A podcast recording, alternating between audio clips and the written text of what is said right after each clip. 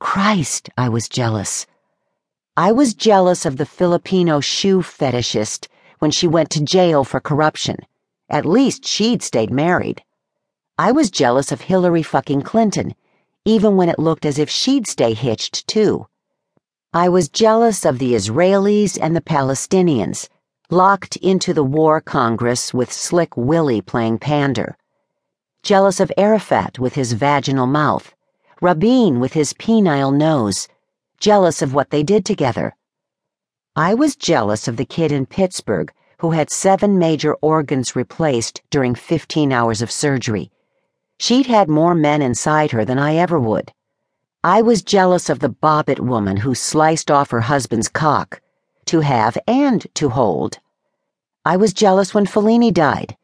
Now there'd never be a bed for me in his dream house of feminine archetypes. I was jealous of all the girls caught in the LA quake.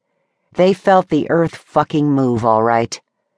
I was jealous of the Palestinian women when that crazed Yid shot their menfolk in the mosque. At least they could wail and rant and scream and feel their loss.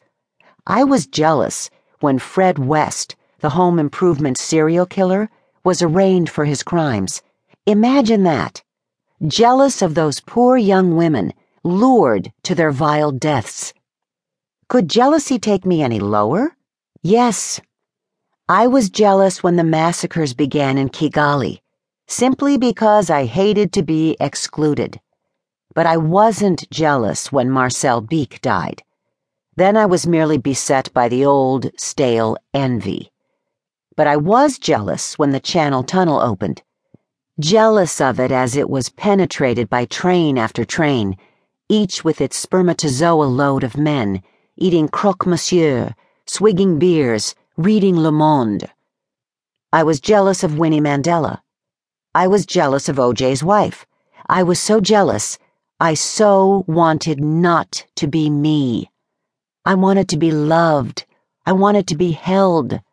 I wanted to slur sibilant mama loshen with someone to whom I'd always be their baby.